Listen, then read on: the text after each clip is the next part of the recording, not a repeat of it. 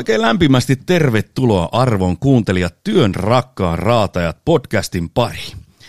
Kevät se siellä vilkuttelee aurinkoa ja pieni lupaus kesästä alkaa olemaan, tai eikä eh- ehkä enää niin pieni lupaus, vaan aurinko kyllä täydeltä terältä paistaa tänään, kun me tätä, tätä podcastia äänitetään. Mutta mennäänpä itse asiaan, nimittäin mulla on aivan fantastinen vieras tänään.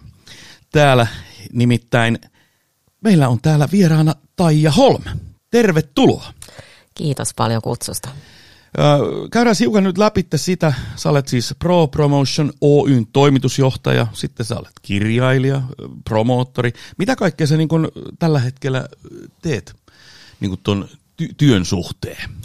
No johtuen vallitsevasta tilanteesta yhä edelleen, eli keikkoja ei juurikaan tarvitse järjestellä, mutta tota, painotus on tällä hetkellä kyllä tuolla viihteen pr ja viestinnässä, että suomalaiset artistit on olleet tuottelijampia kuin koskaan näinä aikoina ja siellä tulee materiaalia aika paljon ulos, niin niiden edistämistä, eli tehdään viestintä- ja PR-suunnittelua ja niiden toteutusta. Toki katse on tuolla loppuvuodessa aika vahvasti, eli areenakonsertteja on saatu liuta tässä laittaa jo ulos ja niiden edistymistä tässä on ollut ilo auttaa ja seurata sitten ja laittaa lumipalloa yhä kovempaa pyörimään, mutta paljon teen myös koulutuksia alalle, eli käyn opettamassa muun muassa musiikkituotannon opiskelijoita ja manageriopiskelijoita tämän PRn saralla. Ja, ja tota, tosiaan kun tuon kirjailijatittelin mainitsit, se kuulostaa edelleen jotenkin hirveän oudolta. Mutta kirja tuli tosiaan maaliskuussa tämmöinen kuin loppuun myyty ja sen tiimolta on tullut todella paljon yhteydenottoja, eli media on ottanut yhteyttä ja on tehnyt haastatteluita mutta myös yleisöltä on tullut paljon palautetta, että on toki kaikkiin vastannut myöskin, koska he ovat jaksaneet sen palautteen raapustaa. Että paljolti kirjan tiimoilta, mutta nyt tietysti tämä Euroviisu-asia on päällimmäisenä, eli on lähdössä Suomen edustajan Blind Channelin kanssa Rotterdamiin sitten hakemaan Suomelle seuraavia euroviisuja. Se on oikein. Se, se, siinähän on hyvä taas tapahtumaketju työllistää itseään, että sitten kun ne kisat tulee tänne, niin siinä on taas paljon. paljon. Hei, tota, palataan vielä noihin kirjoihin ja muihinkin asioihin sitten tuolla vähän, vähän myöhäisemmässä vaiheessa, mutta lähdetään äh, tota noin, niin meneen eteenpäin tätä, tätä podcastia, niin Miten sä olet päätynyt tähän tilanteeseen, että sä olet nytten auttamassa artisteja ja, ja, ja tota erilaisia tahoja? Sullahan on tietysti myös siellä on asiakkaina, niin kuin ei pelkästään artisteja, että siellä on, niin kuin, on kaikkea muutakin. Niin miten sä olet päätynyt tähän? No, onko se ylipäätään siis tämä promoottori, onko se niin kuin oikea titteli vai, vai mitä sä itse haluat käyttää itsestäsi, paitsi tietysti johtaja, joka on tietysti komealta kalskahtavaa. Se olisi tosi komea, mutta tota, no, PR-ammattilaiseksi monet ovat kutsuneet. Promoottori ehkä viittaa enemmän keikkojen järjestämiseen, mitä kyllä sitäkin teen, että ne on kaksi eri asiaa, eli promoottori on se vastuullinen keikkajärjestäjä ja sitten taas niin kuin PR-ammattilainen on se, joka hoitaa ne naamat ja, ja tota, tekstit sinne mediaan ja Näin hyvin, kun on, kun on ollut itse tuommoisen 25-30 vuotta alalla, niin näin hyvin mä tiesin Ei ole tiennyt vähän vanhemmatkaan, että älä soimaa itseäsi. Joo, niin eli siis PR-ammattilainen. Se on niin kuin se, mi- mitä, mitä teet. Miten sä päädyit tähän tilanteeseen, että sä olet tässä nyt tekemässä tätä PR? No kaikki lähti kyllä kiinnostuksesta tästä, tähän musiikkiin ja, ja on sitä kyllä ihan melkein vauvasta asti seurannut ja, ja kuluttanut. Kokeilin itsekin välillä esiintyä, mutta huomasin, että paikkani on kyllä siellä taustajoukoissa. Mutta se oli hyvä koulu, koska ymmärrän nyt kyllä sen tota, kamamäärän esimerkiksi, mitä roudaillaan lavalle ja miten niitä, niitä laitteita kytketään. Eikä tämmöinen niin perusosaaminen on myöskään sieltä tekniseltä puolelta. Saati sitten siitä itse lavalla olemisesta, että sehän ei olekaan mitään vaan hengailua ja sama kuin sohvalla makoilisi, vaan se on kyllä täyttä työtä. Mutta tämä oli niin kuin tämä ää, nuoruuden musiikkitausta, eli seurasin, kulutin tosi paljon ja myöskin harrastin ja esiinnyin.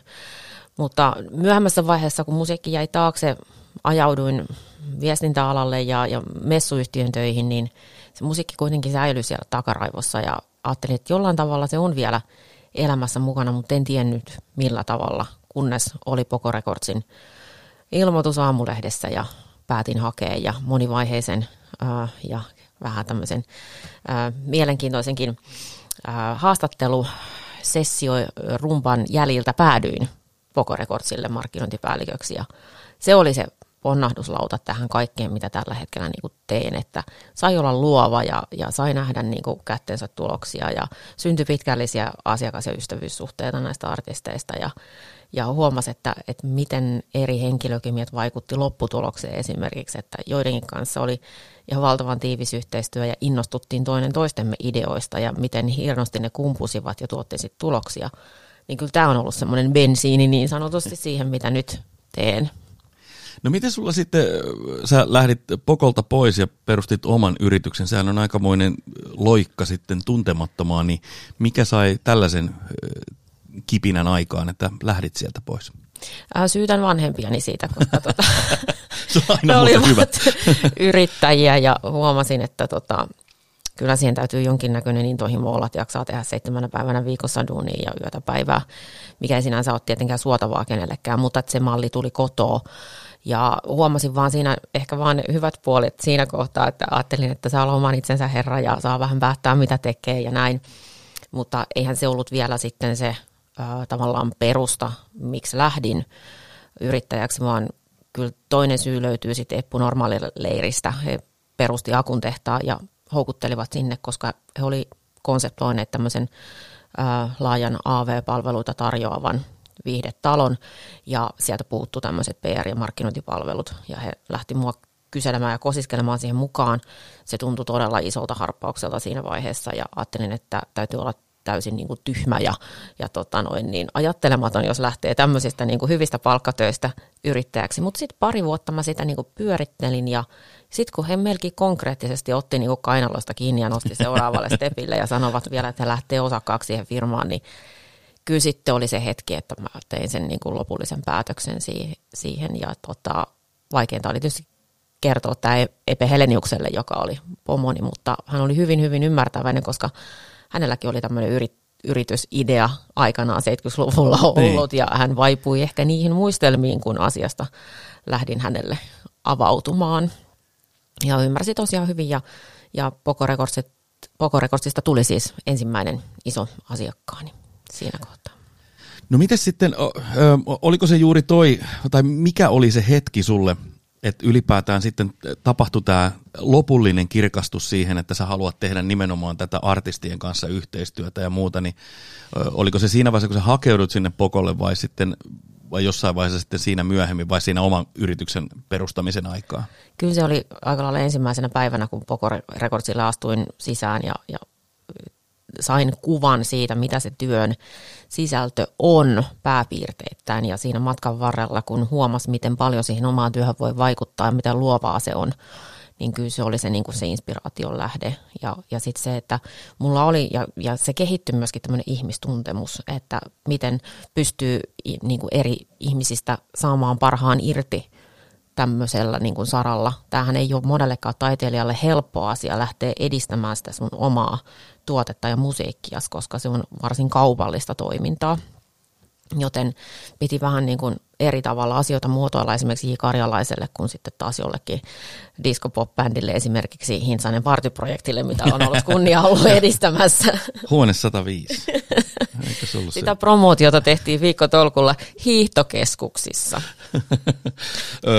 se oli varmaan rankkaa aikaa. Se taisi olla vielä Samin sellaisella märemmällä aikakaudella. Taisi olla ja täytyy sanoa, että ei ole yksittäisiä muistikuvia edes niistä reissuista.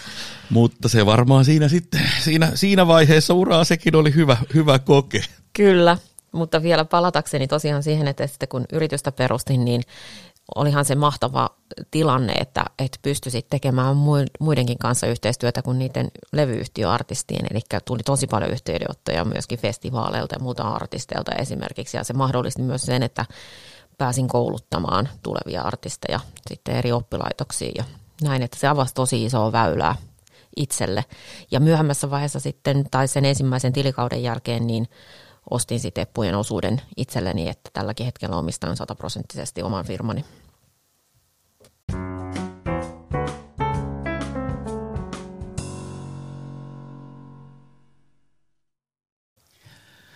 Oliko sulla muita vaihtoehtoja, sit, että minkälaisia ajatuksia sulla oli silloin pikkutyttönä, että tuleeko susta tota noin, niin palomies tai palohenkilö tai, tai tota muuta vai oliko sulla tämä, no sanoitkin hiukan siitä artistiurasta, mutta että oliko minkälaisia niin kuin, tämmöisiä ajatuksia työurasta silloin niin kuin lapsena ja nuorena sulla oli? Oli monia vaihtoehtoja. Kyllä ne vaihteli vähän niin kuin, äh, melkein viikoittain ehkä. Mutta yksi oli kyllä tämmöinen niinku balleriina, mikä ei kyllä ehkä niinku sopinut mun var- silloiselle vartalolleni kovinkaan hyvin. Kokeilin tyllihameita ja pyörähdellä keittiössä niin, että kamat lentelivät siellä, mutta tota, musta ei tullut balleriina aluojan kiitos. Ää, Anttilan kassa oli myös hyvin ää, houkutteleva vaihtoehto, koska oli musta ihanaa, ihanan näköistä, kun hän näppäili sitä kassakonetta siinä ja ja hihna vei tavaroita eteenpäin. Ja, sitten oli totta kai perinteinen opettaja ja sehän vielä jalostui siitä niin kuin matematiikan opettajaksi. Mähän hain Tampereen yliopistoon lukemaan matikkaa, että mä olisin päässyt matikan opettajaksi, mutta mä näin, jäin ihan karvan vaille vajaaksi, että mä olisin päässyt sinne. Mä olin ihan varma, että mä pääsin ja sen takia mä olin hommannut Tampereelta jo asunnonkin. No, en, en päässyt, mutta tota, päädyin sitten lukemaan viestintää ja markkinointia ja onneksi kävi näin. Niin, niin, täytyy sanoa, että se on suuri onni kyllä meille kaikille. Pikkasen vielä palataan tuohon, haluan sen verran vielä tuota sun tuota yritystä, että ää, teillähän on aika, aika laaja nyt se, niin mitä kaikkea te teette, niin voiko pikkasen kertoa sitä, että mitä, mitä kaikkea teidän yritys tällä hetkellä tekee? No kaikkihan lähti tästä, että tein näitä artistipromootioita, eli artistien julkaisuiden ja kiertueiden keikkojen ää, viestintää ja, ja PR. Tästä tämä lähti tosiaan sinne live-puolelle laajenemaan, eli sitten rupesin tekemään myöskin kokonaisten festivaalien tiedotuksia, sitten myöskin tätä, näitä koulutuksia, ja nyt ihan viime vuosina sitten ollaan tehty myöskin eri niin kuin kiertueiden, konserttien, muiden keikkojen ja yritystapahtumien tuotantoja, ja myös nyt ollaan partneroiduttu viime aikoina Hype Recordsin kanssa, tai tämän Hype Productionin Tommi Liimataisen kanssa, ja, ja meillä on tullut myös ohjelmamyynti. Koska sitä kysyttiin mut tosi paljon, niin katsoin vaan kellosta aina silleen, että no ei voi enää yöunistakaan niin pistää, että tota, keikkamyyntiin en pysty lähteä, ja siihen oli sitten ratkaisu tämä, että Tommi Liimatainen muutti takaisin Tampereelle, ja, ja sattuma ohjasi meidät yhteen, ja nyt jaamme toimiston ja, ja tota, Tommi hoitaa sitten meidän edustuksessa olevien artistien ohjelman myynnin. Mutta että tämä oli hyvä tämän koronan aikaa, että munat eivät olleet kaikki samassa korissa, eli viestintää PR on tehnyt niin kuin nämä kaikki ajat sitten aika vahvasti ja, ja tota, ohjelman myynnin osalla on ollut kyllä nyt hiljaisempaa sitten ja lähinnä se aika on kulunut keikkojen siirtoon ja peruutuksiin ja uusien puukkauksien ja näiden uusien keikkojen siirtelyyn ja näin, että varsin kannustavaa. Joo, tämä on ollut monella tavalla kyllä er, erikoinen tilanne ja tuossa itse asiassa pikkasen nyt polveilee, että kuuntelin Rob Halfordin kirjaa Judas Priest ja heillä oli myös tulossa aikamoisia suunnitelmia ja sitten yhtäkkiä niin kuin hänenkin, hän on 70, niin sitten, että maailma muuttui yhtäkkiä, että koskaan aiemmin ei ole ollut tällaista tilannetta tässä, että se oli aika, aikamoinen ja siellä myös isot rattaat on, on pyörimässä, niin kaikki piti muuttaa ja tälläkin hetkellä kukaanhan ei tiedä, että miten tämä tästä nyt jatkuu ja millä aikataululla. Nimenomaan. Mutta hei, mennään vielä siihen, mä haluan siitä, että tota, mistä sitten syntyi idea tähän, tähän kirjailijan uralle siirtymiseen tai, tai tämmöiseen sivujuonteeseen? No, tässähän kävi vielä niin, että, että muahan pyydettiin sitten tuonne TV-puolelle töihin ja Idolsin PR-manageriksi ja, ja totta kai suostuin, kaiken kivaan on kiva suostua. niin tein sitä Idolsia muutaman kauden, koutsasin niitä ää, laulajia median pariin ja, ja tota, hoidin ne pressitilaisuudet ja kaikki, mitä, mikä liittyy julkisuuteen. Ja, ja tota, sitten tuli kaikkia muita viihde-tv-sarjojen promootioita. Et sitten tuli elokuvapromootioita. Tein tosi paljon esimerkiksi vuonna 85 leffasta lähtien kaikkia näitä musa-aiheisia leffoja, kunnes se lähti laajeneen heinähattuja, vilttitossuja, supermarsuihin ja kaikkiin. Ja sitten tämä lähti laajeneen myös kirjabisnekseen. Eli kun alkoi tulla näitä suomalaisia eri artistien elämänkertoja, niin on aika monen julkisuuden asiat hoitanut, eli mediatiedotteet ja, ja pressitilaisuudet. Ja sitten tämä meni myös siihen, että mä en tiedä, oliko budjetit tiukilla, mutta sitten mä hoidin myöskin nämä kirjajulkistusten juonnot. Ja koska tässä tuli tavattua näitä kustantamoita ja erityisesti Dosendon kanssa tehtiin tiivistä yhteistyötä ja siinä oli sitten eri lanseeraustilaisuuksien jälkeen aikaa sitten vähän juoda kahvia ja siinä juteltiin, että, että mitäs tämmöinen niin kulissien takainen kirja, että mitä täällä kaikki on tapahtunut, että se ei vaan rajoittuisi yhden artistin tai yhtyeen ää, tarinaan.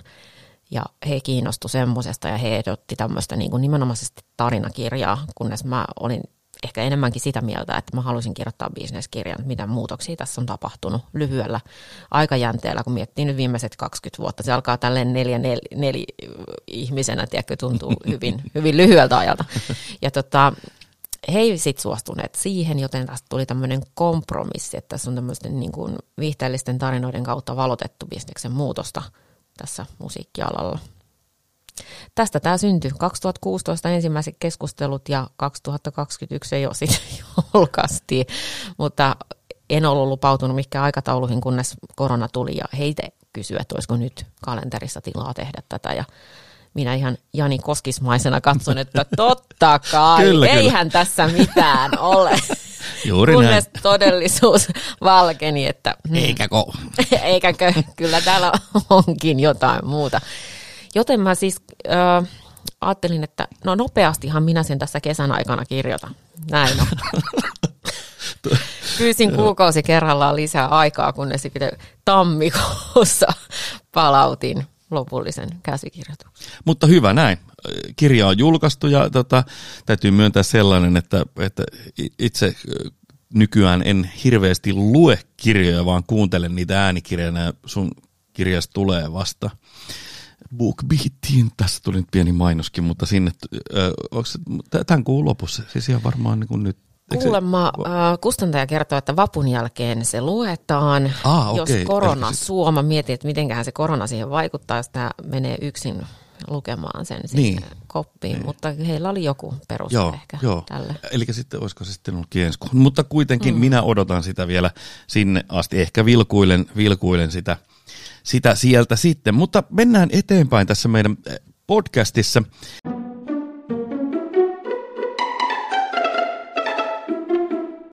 Eli täällä on siis Taija Holm vieraana ja työn rakkaan raateat podcastia. Mennään ja ollaan käyty läpi tuota sun uraa.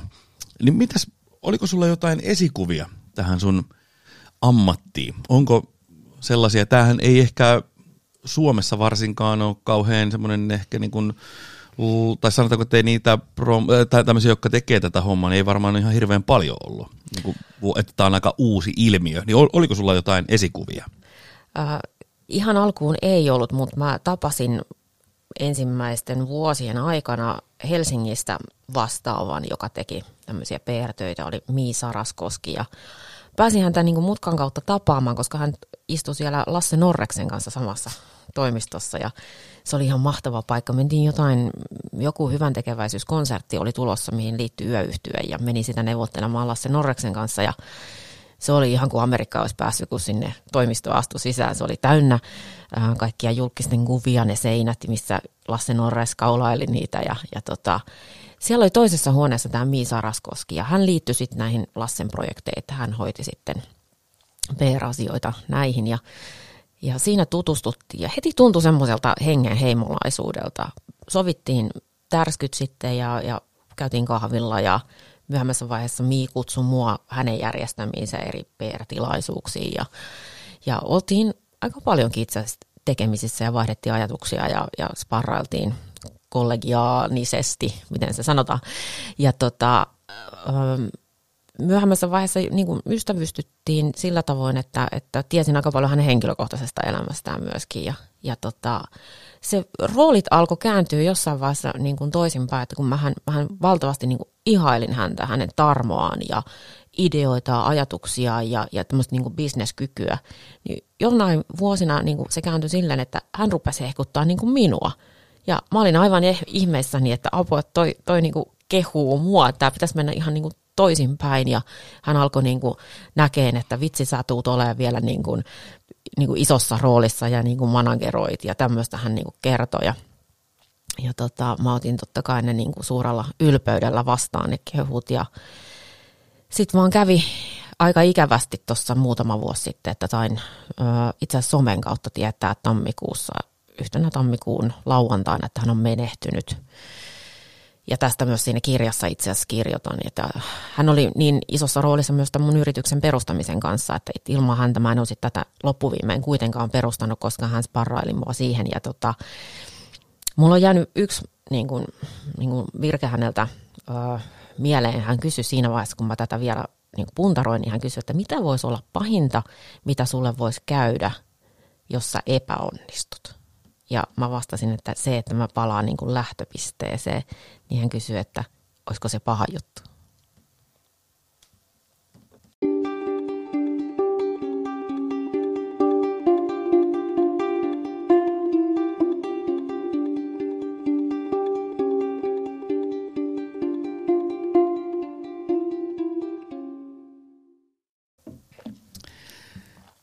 No tuossa ehkä hiukan mentiin, mentiin tämän kysymyksen aihealueelle, mutta onko sulla joitakin mu- muita asioita, että mistä sä olet oppinut sun uras aikana eniten? Muilta ihmisiltä ihan selkeästi, että onneksi tajusin jossain vaiheessa, että en tiedä kaikkea. Se on ollut niin kuin yksi tärkeimmistä niin kuin huomioista ja sen takia mä imen ihmisistä tosi paljon asioita ja oppia – ne ei tarvi olla edes niin meidän alalta, ne voi olla muilta aloilta, mutta mä, mä kyselen aika paljon ja, ja kyseenalaistan ja, ja tota, kaivelenkin ehkä, että tota, musta on kiinnostavaa kuulla ihmisten tarinoita ja, ja heidän niin asiantuntijuuttaan, että ne on ollut ne. Ja sitten tietysti tämmöisenä kiireisenä pohjalaisluonteena, kun aina on jotenkin kiire joka paikkaan, niin, niin on oppinut myös tietyllä tapaa niin pysähtyä ja kuuntelee ja – keskittymään ihmisiin ja niiden asioihin. Et se on auttanut myös siinä, että menee niin perille ja se voi soveltaa omaan elämään. No mitä sä pidät, mitkä on tähän asti sen urasi sun parhaimpia saavutuksia? No, työpuolella ne on tietysti ensimmäinen musiikki- ja median Industry Awards vuoden PR kautta markkinointihenkilöpalkinto – se oli ihan mieletöntä jotenkin, kun äh, ihan urani alkuvaiheesta on siellä gaalassa istunut ja nähnyt ne nominaatit siellä ajatellut, että ei vitsi, jos joskus olisi tuolla. Ja sitten yhtäkkiä 2008 sain sen ensimmäisen palkinnon. Sitten sain niitä viisi, niitä palkintoja. Et olihan ne kaikki hienoja, mutta kyllä se ensimmäinen on aina semmoinen mieleen painuvin kuitenkin ja jännittävin ja upein ja, ja näin, että toki kaikkia niitä arvostan, sitten yhtäkkiä olinkin musiikki- ja median hallituksessa, olin osakkaana myös kyseessä firmassa ja sitten mä olin niin toimitusjohtajana siinä, että tuntuuhan se oudolta, että on siellä kaalassa istunut ja joskus halunnut olla siellä nominaattina ja sitten mä oon se firman toimari. se on ollut yksi ehkä niistä ja, ja totta kai tämmöiset isot jutut, joku provinssin 30-vuotisjuhla ja Foo Fighters pressitilaisuuden hostaaminen ja, ja sen toteaminen, että nyt toi kenttä on niin täynnä, että mä en edes pääse kulkeen siitä läpi ja mun pitäisi päästä tonne miksauskopille. Se oli joka ikinen sentti neljö siellä täynnä siinä kentällä, niin olihan se jotenkin aivan upea juttu. Ja, ja ehkä nyt sitten tämä viimehetkinen muutos, se, että, että yritys on laajentunut ja saanut upeita työmahdollisuuksia, mutta kaiken voiton vie kuitenkin sit se oman lapsen syntymä, että onhan se ollut paras palkinto vuonna 2010. Se on varmastikin kyllä näin. Tota, ää, mikä on se sellainen, mikä on se, se asia, mistä sä saat suurimman tyydytyksen tuossa sun työssäsi? Tuloksista ja ihmisten kanssa toimimisesta ja tekemisestä. Että kyllä vaikka niin tämä on aika yksin puurtamistakin välillä, kun tuottaa aika paljonkin tekstejä ja suunnittelee, ideoi ja, ja sitten totta kai jaetaan niitä keskenämmekin ja pallotellaan ja sparraillaan. Mutta kyllä se on sitten se, että kun saadaan joku julkistus ulos ja joka ikinen suomalainen tietää siitä, niin sitten on onnistunut. Tota, nyt mennään tämmöiseen pieneen itsereflektointiosuuteen, nimittäin nyt saat sanoa, että mitkä on sun, sun parhaat puolesi niin ammattilaisena? Mä oon aika suora, hyvällä tapaa, rakentavasti suora. Mä oon niin kuin rohkea tekemään asioita ja mä koen, että mä oon aika näkemyksellinen.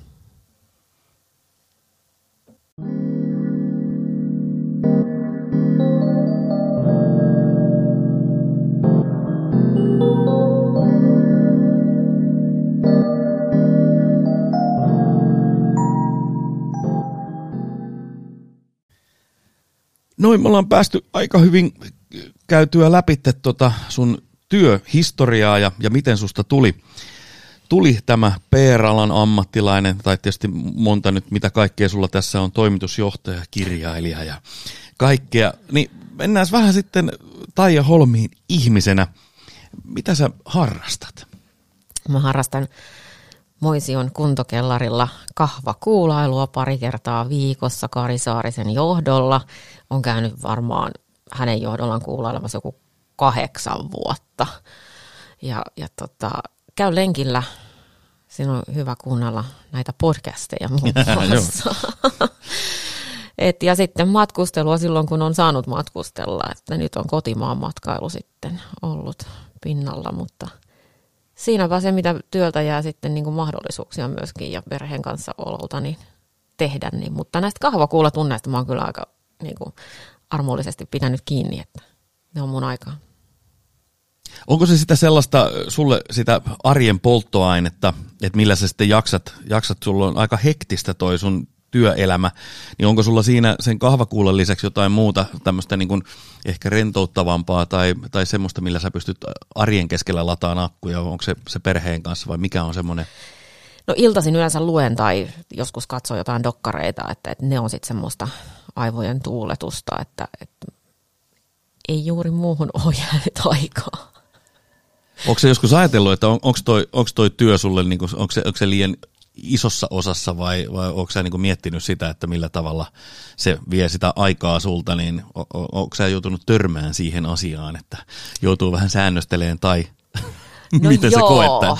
se on aika lailla kuitenkin semmoinen elämäntapa, mikä on tietysti virhe sinällään, että et eihän sun kroppa tajua sitä, että tämä on sun intohimos. Eli kyllähän se silti, kun sä teet työtä, niin se kuormittuu. Olkoon se työ mitä tahansa, niin henkisellä puolella se ainakin kuormittuu, vaikka niin kuin sä ajattelet, että tämä on mukavaa ja kivaa ja näin poispäin. Onhan se tietysti plussaa, että sä nautit siitä työstä, mutta kyllä se on saanut niin kuin joinain vuosina liiankin ison roolin, ja tarkoitan siis monikossa vuosilla, ja senhän takia vähän tässä terveydellisiä ongelmia niin kuin, niin kuin tulikin matkan varrella, mutta tota, onneksi on sen verran tullut ikää lisää ja, ja ymmärrystä senkin suhteen, että, että täytyy sitä omaa työtä suunnitella ja aikatauluttaa. Eli jos lupaudut jonnekin, niin sun täytyy ymmärtää, että sun täytyy tehdä sen eteen etukäteen jotain.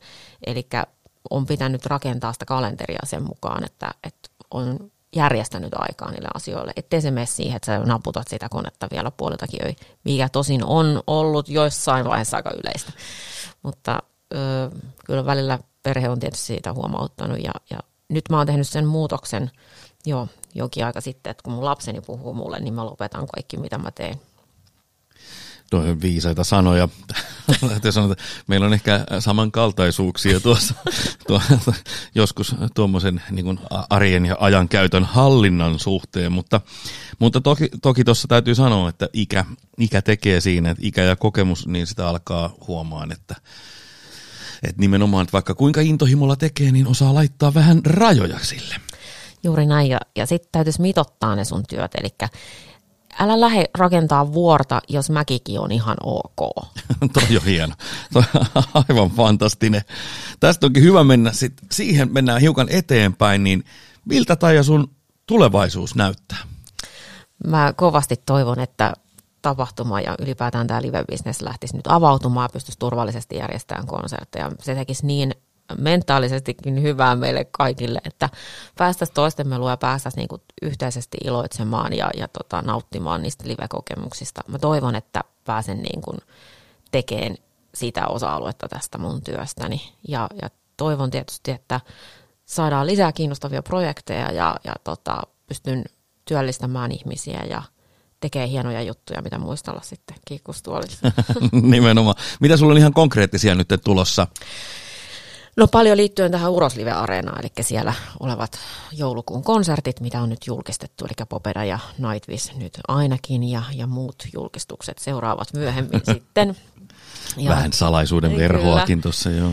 Ja se, mitä mainitsin tuossa tuossa aiemmin, eli elokuva business työllistää aika paljon, eli sieltä on tulossa muun muassa tämä Supermarsu kaksi elokuva, se on syksyllä julkaisussa, niin sen eteen tehdään nyt paljon viestintää ja ja PR.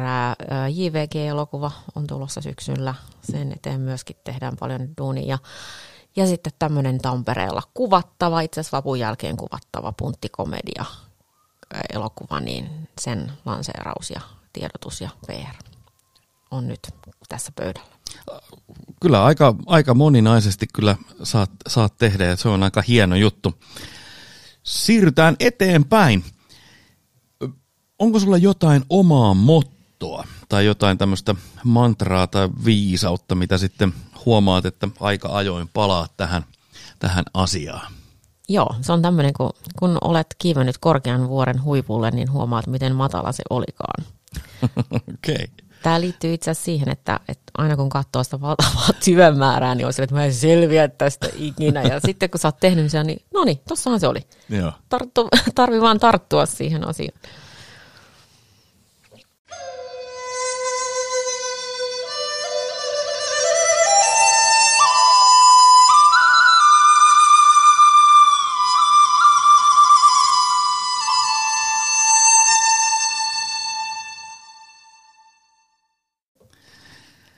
No niin, sitten mennään tähän vakio-osioon, mikä täällä on ollut, että on vieraalle annettu inspiraatio ja hyvän mielen kortteja.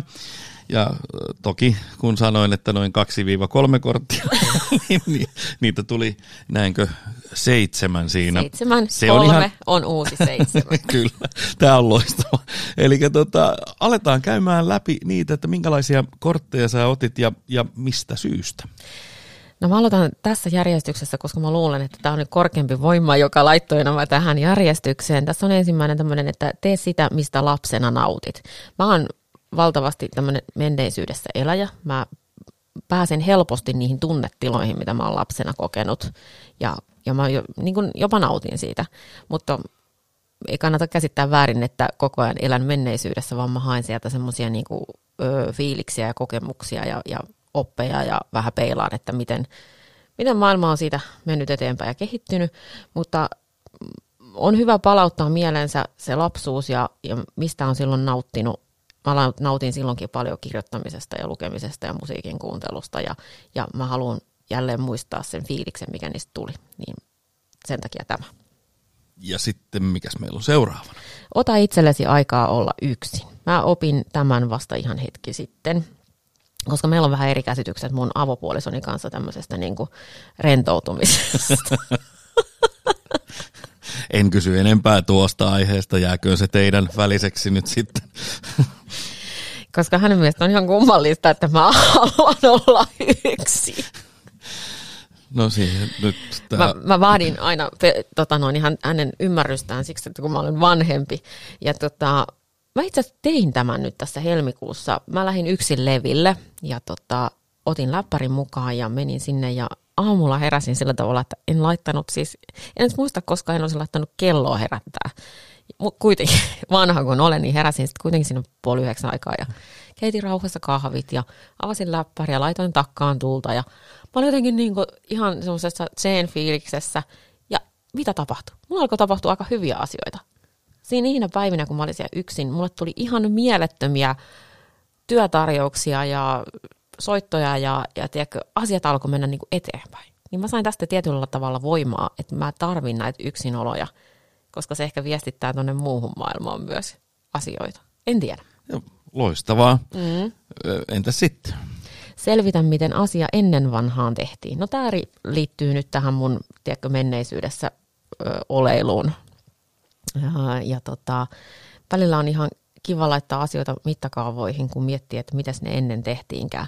Tästä ihan elävästä esi- elämästä esimerkki.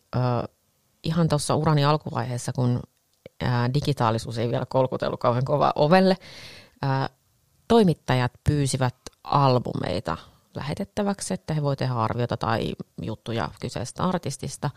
Ja mä ilmoitin, että joo, mä laitan postiin ja se oli ehkä se levy heillä niin kuin parin kolmen päivän päästä. Fine. Sitten sovittiin jutut tai arviot, muut vastaavat. Niin nyt ne pyytää sitä linkkiä siihen albumiin ja se ei se on kymmenes minuutissa tullut. Niin he soittaa, että missä se viipyy vai ootko kuollut? ja, toi, joo, kyllä. Se on nykyaikaa. Kyllä. Mutta menkö tähän seuraavaan? Joo, me, joo, me, me vaan seuraavaan. Elämäni on seikkailua. se on joka päivä seikkailua. Tota, saa tehdä tämmöisten mm, taiteilija ja muun vastaavan väen kanssa tässä aika paljon töitä, niin yksikään päivä ei ollut samanlainen. Joo, se, se on varmasti, varmastikin näin. Ja tähän liittyen, kun tämä seuraava kortti sanoo, että nautin omista ja toisten onnistumisista, niin tätä työtä ei voisi tehdä, jos ei nauti toisten onnistumisista, koska sitä varten mä teen tätä työtä. Se on samalla vähän niin kuin omakin onnistuminen. Se on loistavaa. Sitten. Ylläpidän ihmissuhteita, joista saan voimaa ja energiaa. Tämä on tärkeä. Nyt jokaisen pitäisi ottaa tämä omaksi ohjenuorakseen. Pois kaikki ihmiset, jotka aiheuttaa vastakkaista tunnetta, eli jotka vaan vievät susta energiaa, niin nyt kevät siivous. Loistavaa. Ja viimeisenä sitten löytyy minkälainen kortti? Olen tässä ja nyt. Tällä mä viittaan esimerkkinä tähän, miten toimin lapseni kanssa, eli lopetan kaiken, kun hän minulle juttelee. Täytyy sanoa, että kaunis ajatus ja kauniita ajatuksia ja oli hienosti, sulla löytyi tuolta oikein tuota omaa, omaa pohdintaa ja on ollut fantastinen keskustelutuokio. Tämä on valottanut paljon susta ihmisenä ja ammattilaisena. Ja mä oon tehnyt tähän aina loppuun sellaisen tuolta internetsin ihmeellisestä maailmasta, niin, niin mä olen käynyt siellä läpi erilaisia mietelauseita ja aforismeja ja että mitkä tässä kun siis aamulla tulin tänne työhuoneelle ja, ja pohdin, että kun sinä olet tulossa, niin minkälaiset asiat siellä puhutteli minua ja mä oon kaksi, kaksi tällaista mietelausetta nyt sitten ottanut sinulle. Tässäkään nyt ei suurta psykologiaa välttämättä ole. Napoleon on seuraavan lauseen takana. Taito olla ajallaan hyvin rohkea ja ajallaan hyvin varovainen. Siinä onnistumisen taito. Minkälaista ajatusta tämä sussa herättää? Napoleon, Napoleon oli kyllä viisas mies. Että, tota, kyllä, allekirjoitan kyllä. Sitten tota noin, niin Stephen Covey, äh, hän oli tämmöinen bisneskouluttaja ja, ja paljon ajatuksia häneltä. Ja tässä oli itse asiassa hiukan tuohon sun kortteenkin viittausta, mutta hän on lausahtanut näin. Menestyneisyyttä tärkeämpää on olla merkityksellinen. Merkityksellisyys tarkoittaa toisten auttamista. Täydellistä. Niin, no nyt täytyy sanoa, että tähän on sitten hyvä lopettaa. tota noin, niin, hei, kiitoksia oikein paljon. Tämä oli erittäin hieno, lämmin juttutuokio ja tuli hienosti piirtyi kuva siitä, että minkälainen olet ihmisenä. Kaikkea hyvää jatkossa ja tietysti törmäilemme näissä merkeissä ja kiitoksia vielä tästä haastattelusta. Oli hieno saada sut vieraaksi. Kiitos, oli kunnia olla. Kiitoksia. Ja tässä oli tämänkertainen Työn rakkaan raatajat podcast arvon kuuntelijat. Ei muuta kuin oikein hyvää jatkoa teille kaikille sinne ja ensi viikolla sitten taas jotain ihan muuta.